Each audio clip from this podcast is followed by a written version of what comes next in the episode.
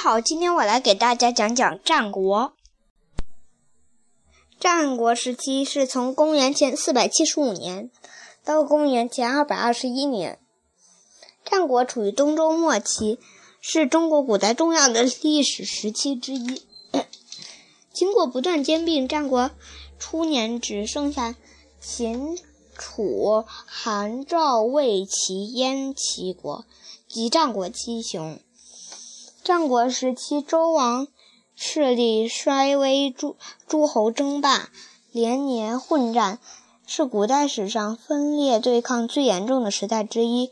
商鞅变法之后，齐国实力强盛，秦王嬴政统一全国，建立中国历史上第一个统治的、第一个统一的封建国家。我先来讲讲战国时期的政治。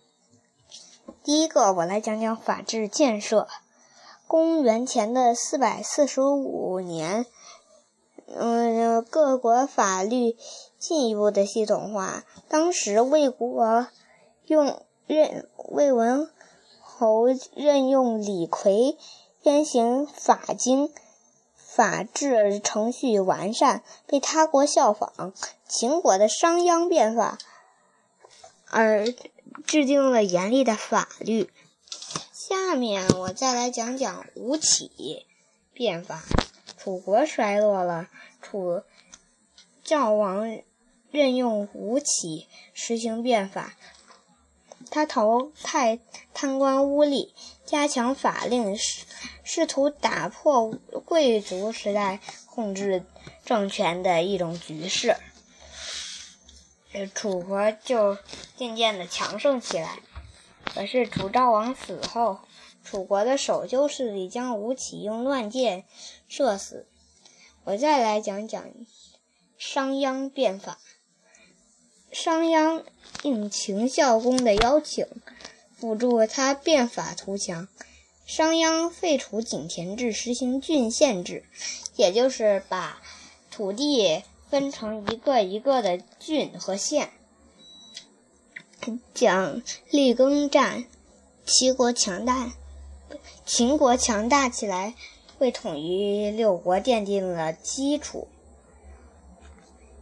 哎，我先来讲讲嗯当时著名的人物，第一个就是嬴政，也就是秦始皇，是从公元前两百。是生在公元前的两百五十九年，死于公元前的二百一十年。秦庄襄王的的儿子，先后统一了六国，首次建立呃统一的封建王朝就是秦朝。他创立皇帝称号，修筑长城。修修建驰道，统一度量衡、货币和文字，但统治残暴。他死后不久，秦朝灭灭亡了。我下面来讲讲战国四公子：齐国的孟尝君田文，赵国的平原君赵胜，魏国的信陵君魏无忌，楚国的春申。他们网罗人的势力，挽救本国秦国侵略。再来讲讲三家分晋的事。春秋的末期，也就是，呃，也就是大概公元前的三百七十几年的样子吧。晋国的势力衰微，大权由四家的大夫把持。公元前。三百七十六年，韩、赵、魏三家被晋进攻，瓜分晋国土地，晋国灭亡。韩、赵、魏三国得到周王室的承认，分别被封为诸侯国。再来讲一个信陵君偷窃到兵符，然后救赵国的事。秦国围攻赵国都城邯郸，并阻止哈国求援。魏王、魏国皇帝为害怕，拒绝救赵。信陵君利用魏王宠姬，偷得了兵符，调动魏军击败秦军，解了邯郸之围。我再来讲讲战国时期的经济。第一个，我来讲讲都江堰的修成。公元前两百五十六年到公元前两百五十一年，秦国蜀郡太守李冰的父子主持修建都江堰，也就是位于今四川省的都江堰市。都江堰水利工程采采用无坝引水、自然灌溉及堤防分水。泄洪排沙工融为一体，是古代伟大的一个水利工程。第二个，我来讲讲城市的兴起。战国时期，手工业和商业的发展带动了城市的兴起。比较著名的大城市包括齐国的临淄、楚国的郢都、赵国的邯郸等。第三，下面我再来给大家讲讲各国的货币。随着商业和商业和手工业的发展，各国货币种类日益增多，流通数量增大。各国货币都不一致，形式多样。下面我就来讲讲当时的货币。当时的货币分四种，第一个是以币钱。是楚国流通的货货币，是由贝壳做钱币的时期演化而来的。以币钱就是在一个原色圆形的银银钱上刻一个点，再刻一个横杠。第二个就是布币，类似铲子的形状，主要大概流通于韩、赵、魏等。地区，第三个是刀币，流通于战国时期东方的齐和燕等地。然后，然后第四种就是元钱，流通于战国时期的秦国和魏国。下面我说说铁器和农具得到的。的进步。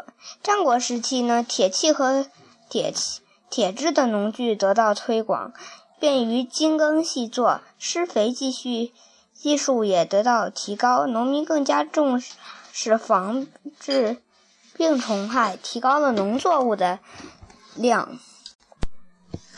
再来讲讲当时的文化。当时战国时期，齐国的天文学家甘德著有。《天文星战》，魏国人石申著有《天文》一书，他们发现了五大行星有逆行现象，对恒星进行了定量观测。后人后人将两部书合成《干石心经》。第二个，我来讲讲《楚辞》。楚国诗人屈原以南方民歌为基础。采用楚国方言，创立了《楚辞》。《楚辞》采用浪漫主义的手法，句式灵活，感情奔放，易于抒叙情。在战国时期，周王的势力实际上已经非常的小了，呃，所以控制力减弱。嗯，然后就像一些大国，比如说秦国和楚国什么的，就想反叛，所所以楚国当时楚国的义务本来就是每年进在按时进贡一箱子包毛，然后楚国当时就不进贡了。呃，实际上这就是让周天子。气愤的地方，然后齐国就因为这次事件去攻打了楚国。战国七雄是战国时期的七大强七个强大的诸侯国的统称，分别是齐、楚、燕、韩、赵、魏、秦。经过连年的坚壁的战争，战争，他们都拥有雄厚的经济实力和强大的武装力量，彼此之间展开了旷日持久的战争。我先来讲讲赵国。赵国是是什么？为因为什么强盛的呢？是因为赵武灵王推行了胡服骑射，军队的战斗力增强了。呃，赵国的疆域不断拓展，实力就仅次于秦国和齐国。但是最后，由于呃赵王错误的把廉颇换了下来，然后让新的将军上去，结果他打了个大败。赵国就元气大伤了。第二个，我来讲讲魏国。魏文侯，我上次已经讲过了。魏文侯使用李逵实李逵实行变法，经过改革以后，魏国的国国力逐渐强盛起来。但是最，但是还是没有秦国和齐国国力那么强盛。第。三个，我来讲讲齐国。经过不断的扩张，齐国本来就成了霸主，现在就更成了霸主了。齐闵王时，齐国的势力达到了顶峰。